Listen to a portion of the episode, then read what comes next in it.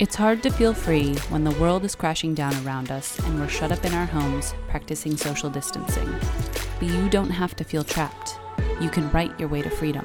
Welcome to the Write Away Podcast. Hello, friends, and welcome to the Write Away Podcast, uh, episode number 98. This is our book club episode, which we are recording June 7th, 2022. And this month we are discussing Three Story Method Writing Scene by J. Thorn. And we have all, I think everyone on this call has been introduced to the contents of this book in every way except this book before. So a lot of this was a refresher. And we have a bunch of people on the call today, so I'm going to have everyone introduce themselves. There's me, of course. JP. It's Hey JP. everybody, I'm Alicia McCullough. Hi, I'm Janet Kiddo. Hello, I'm Valerie Ihsan. And I'm Marianne Hansen. Excellent. And I'm Lon Varnador. Excellent. All right, friends. So now that we have read this book, what are your uh, first off thoughts? I enjoyed it a lot. It basically expanded a piece of the foundations of fiction that was missing. And I've been working a lot with Jay, working on a, additional book that will ideally be coming out soon for Three Story Method, and it really breaks down looking at scenes in this fashion. So it's been really fun reading this version of it to get that kind of back piece.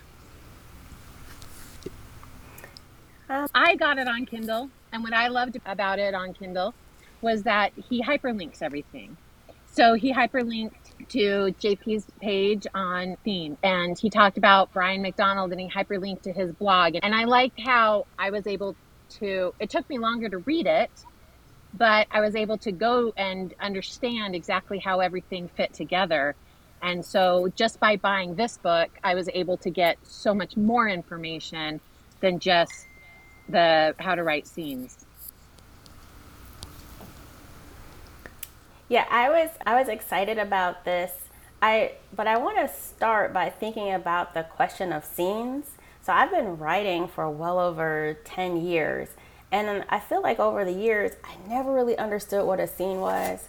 So I felt some comfort because I feel like Jay actually said something like there are so many different ideas of what scenes are. Some people think of scenes as just chapters or just three parts of a chapter. So it was good to get some basic definitions in there in terms of what actually can be a scene and what are the types of scenes that you can actually be writing. So that that was good for me with the definitions.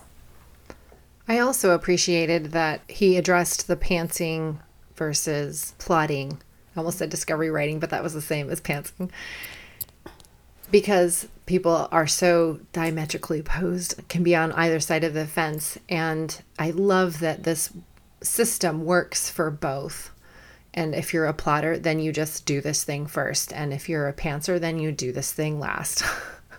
and it was just really succinct and easy. So I like that it has a wide range when it comes to different writing styles. I'll just add in about the scene rubrics because the book covers in really good detail about what exactly you need to have in your writing if you want to take it from good to excellent, if you're missing something. And then, of course, when your editor gives you back the scene rubric, there's editor notes in there as well. So I think it's just really nice that this book goes into a great deal about the scene rubrics. And that there's so many different examples that he uses the masterwork examples and also the layman author examples. Yeah, I feel like with the rubrics, at some point he even said, and maybe he says this all the time, but that you can use that if you're in a critique group. So you might not be dealing with an editor, but if you have a critique partner and you guys are trying to help each other learn how to do scenes, that the rubric could be a really good way. Totally. That you mm-hmm. using the same vernacular and both could be growing our understanding like what needs to happen or improve with that. Absolutely. That's one of the reasons why I like Three Story Method as a whole, is because it creates this shared common language so that you have these templates and these simplistic ways of approaching how to tell story so that when you need to communicate that either with an editor or with a critique group there's always this shared language. And i found that super helpful in my writing communities. I also like how there's there is like the, the worksheets or the things that are laid out so simply and you can just jot down just certain phrases and then work on them say when you're in Vegas at a wedding and you can't have your computer but you can have your pen and paper there and start jotting down your ideas. That's a total hypothetical. I don't know where I came up with that. I don't know, Marianne. If you're in Vegas, I don't know if you want to be writing scenes, but you might.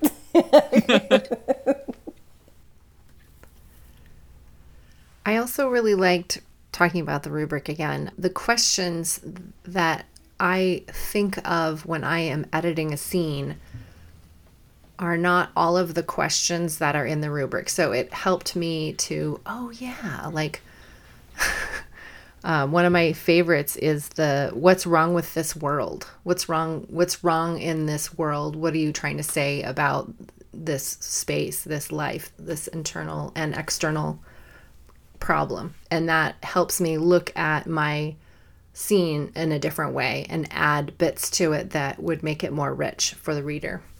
Mm-hmm. Lon, did you have anything? Unfortunately, everyone's already taken my answer. Totally fine. I found this book far more applicable to how I work than the first book in this series, which is Three Story Method Foundations of Fiction, which is a theory of storytelling. It is a plotting structure. And the plotting structure of Three Story Method for a grand overall scheme does not work for me. My it's one of the ones, the seven point plot structure is another one where my brain just breaks on it. But the scene elements of three story method are the ones that I teach over and over and that I use in my own work. One of the essential elements, and even like in the wrap up, Jay says if there's one thing you take away from this book, is that your choice makes your scene. And what he means by choice is that in every scene, you basically have a starting, middle, and ending. And your middle is the choice, a choice that needs to be made, a choice that moves the character from the beginning to the end of the scene and makes something happen. And what's interesting is that while I 100% believe this and use this and follow this 99% of the time, when I took one of my favorite books from the last six months and parsed it out. It had so many slice of life scenes that did not have a choice, that did not bother me in the slightest. And I was delighted with those scenes. That's good for me. I find that a lot of my scenes don't have choice in it at all. So I have to really struggle hard to, or the choice is there, but it's not artfully done. It's mm-hmm. either too obvious or something like that where I have to really reconstruct it or move it or something. And so that's another reason why I really like the workbook, especially because then you can write it all down and see it in a different way. Your yeah. manuscript. And I think this is partially a genre thing.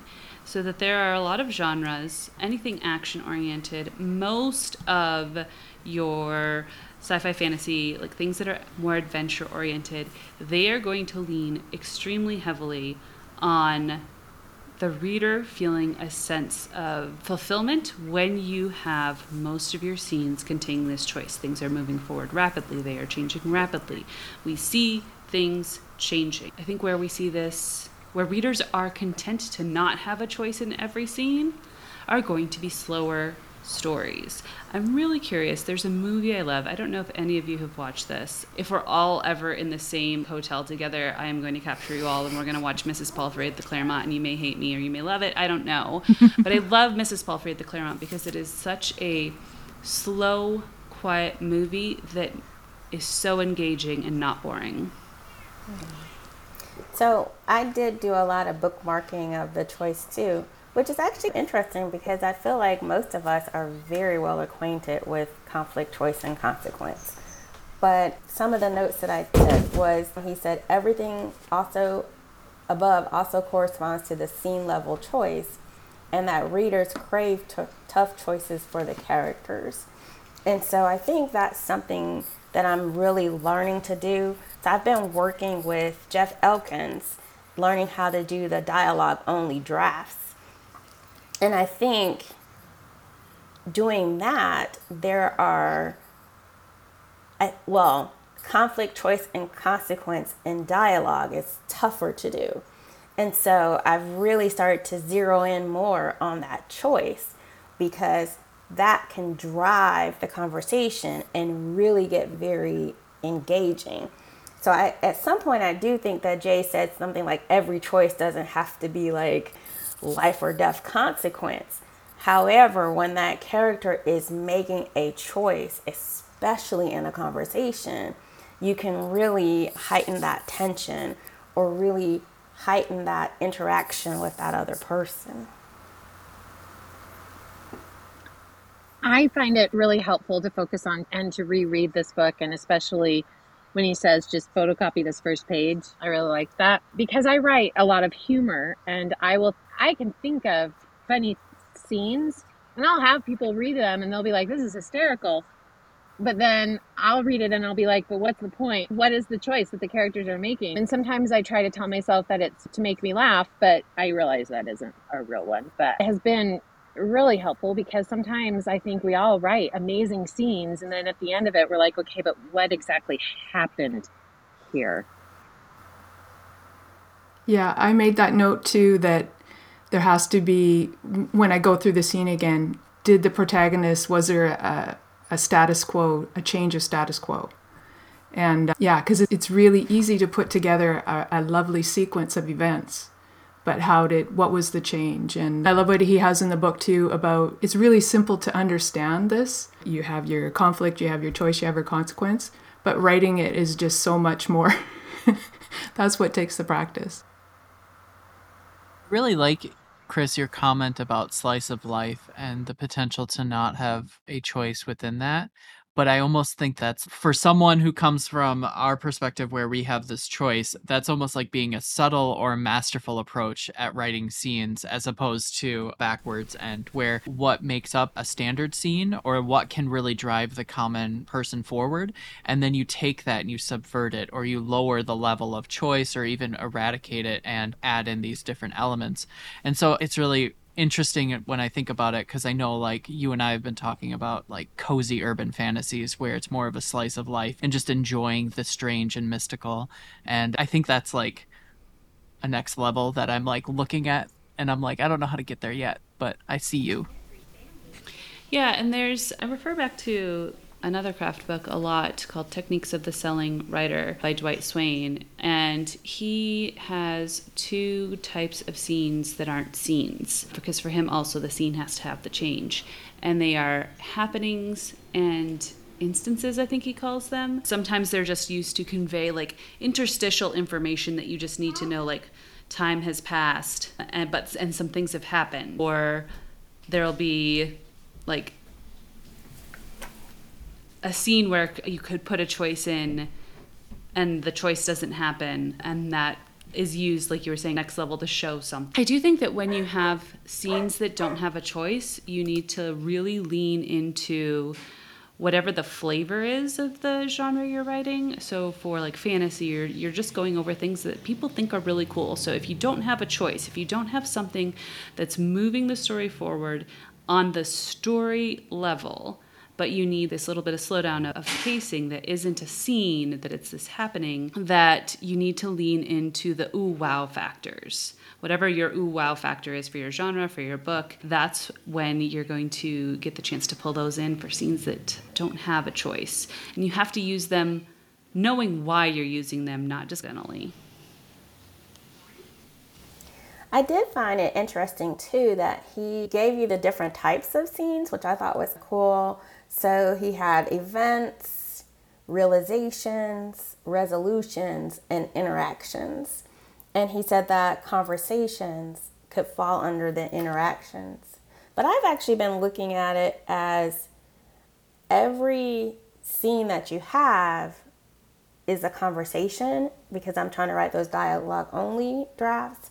But then how do you make turn that conversation into the realization or into the resolution or into the and even or that heightened interaction event was on there as well. So there's a lot going on there.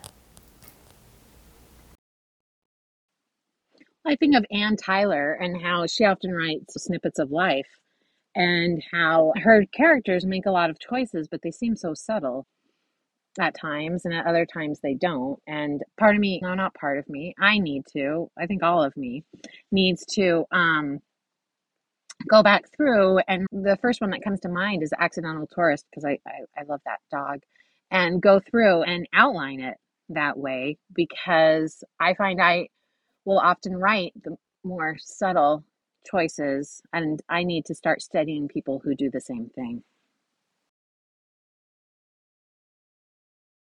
Do you find when you're reading, I don't know if this is an appropriate question for book club, but when you're reading a scene that doesn't have that choice, that slice of life scene, or the choice is small and subtle, like you said, that there has to be more inner dialogue to point the reader and identify this is a choice that they're making? Sometimes, I, I mean, that's a tool you can use, but it's but I don't the think only you tool. have to. Yeah, I don't think you have to. I think you just have to be really good at it. Mhm. Does that help? Like, I- yeah, just be good. Be really good. I kind of I think of the epic fantasies where the party basically enters a city and it's just the experience of the madness of the city, the different culture that they're experiencing, but they're not really making a choice other than to continue walking into the city. And like that can be a whole chapter. And really the whole point of it is especially in epic fantasy, like you just want as a reader, you want to be immersed in this new culture, this new experience. So you're basically like you're putting the onus on the reader to just enjoy this experience and just continue on this path. And I guess the choice in that scene would be that they continue in the city, but that's a pretty low level of choice because you're giving these other pieces. And taking that as an example, because uh, the argument that Jay will often make when he and I have talked about this is you can throw a choice in there. Like someone can get distracted by the scent of these fresh bread and they want to go off and do it, and the others pull them back, and the choice is to continue on. I think that the scenes that do well without having a choice are very short. They're not a thousand words of not having a choice. They're 200, they're 300, maybe 500. So they're just like asides. Like, it, depending on your formatting, you could throw them at the beginning of a scene and it would just seem like this little prologue to the scene kind of thing, possibly. At least in my experience of as I've started examining scenes that I think work that don't have choices, I think that tends to be a commonality is that they are very short. I think Valerie was hinting at this, so I think my question is similar, but what about the needs of the character? So the subtext, because you can make that choice clear with subtext.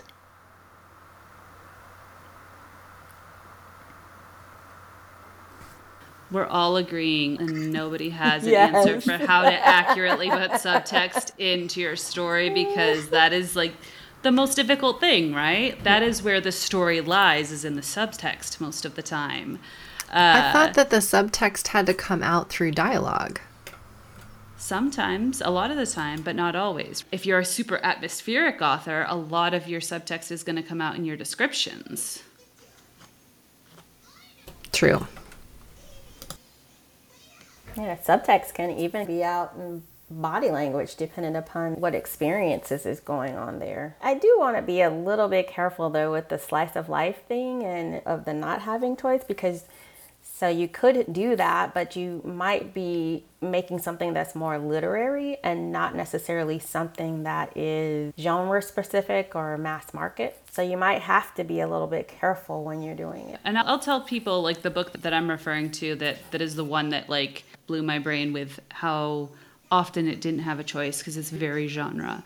And that is Lattes and Legends. It is a epic fantasy setting with low stakes. It's an orc starting a coffee shop and giving up her mercenary life. That's the book. It's very genre, but very low stakes. And if it were a high stakes action novel, I'd say you don't have space for those slice of lives, probably. Lower stakes novels, I think, do because they are a calmer book. If you want a high energy book, you have to have the choice because things constantly have to be moving. Yeah, and I agree with you, Alicia. Like for me, having eh, being on the earlier end of published author, like I'm very focused on my scenes having these choices in them, having these strong moments because I know that's what's going to carry the reader. I know that's what's going to garner the biggest attention. And then in my mind there's a little voice that's talking about like how to be more artful or how to make an artful piece that may not pander to the masses but it may be something that i just want people to experience as they find it. And i agree with you that's almost in that like pseudo literary almost genre realm and legends and lattes that succeeded and being that mass market but i think you almost have a risk or a gamble until you know exactly what you're doing with writing scenes It's Or you at least know what you're know experimenting with. Yes. Yeah, you definitely have to know the rules. And Just like so you can the- break them properly. The only reason I uh, like I, I I don't know put up like a stop hand with the you have to know what you're doing to do this is I don't have a flipping clue what I'm doing with slice of life scenes and not having a choice because I've been so choice focused. But I know what I'm experimenting, and I think that's just as important. Does anyone have any final thoughts in their notes that they wanted to touch on before we wrap up?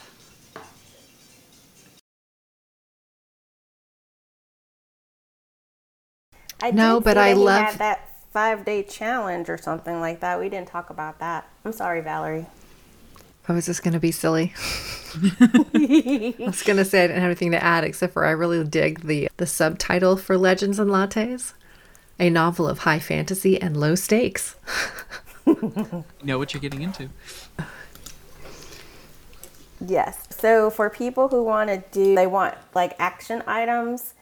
Um, Jay did put in there like the different days, so you can do a five day challenge and come up with writing a scene.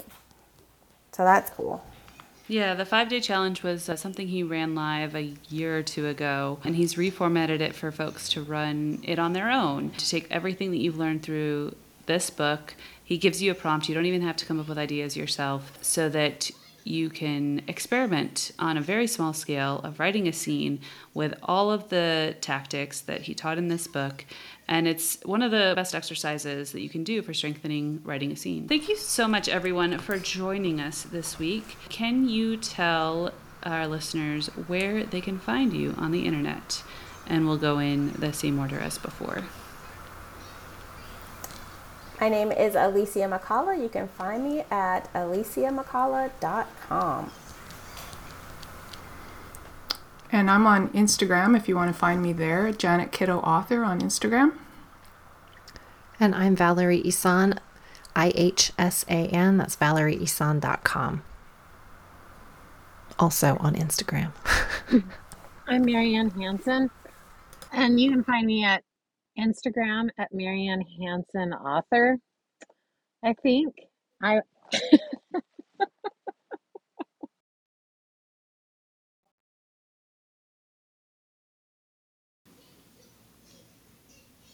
And Lon? Uh, Lon Varnador. Uh, You can either find me on Instagram at Dragolite, Dragolite36 or LonVarnadorWrites.com, which is the blog. Thank you, everybody, so much for joining us for this conversation. Next month, we will be reading Craft in the Real World, and I'm going to attempt to say the author's last name. Do not know if I'm correct, but Matthew Salias, Salias, Salias no, yep. Link will be in the show notes for Craft in the Real World. And we'd love if you would read this along and add your comments to the to the show. Thanks so much. see you later Bye. Bye. Bye. Bye. See ya. So is it about like? And I'm Marianne. No, I'm not. I'm Marianne Hanson. Can you say that one more time, Marianne, for, for get the line clear? And I'm Marianne Hanson. Excellent. Maybe All we should, Chris. Maybe we need to all go back through and come up with special code names instead of Alicia McCullough. I am Wonder Woman. Yeah. Marianne, fine what's my this. legal name? What's my real name? Who am I? We're am not telling our government names here. Am I in front of a jury? Ah,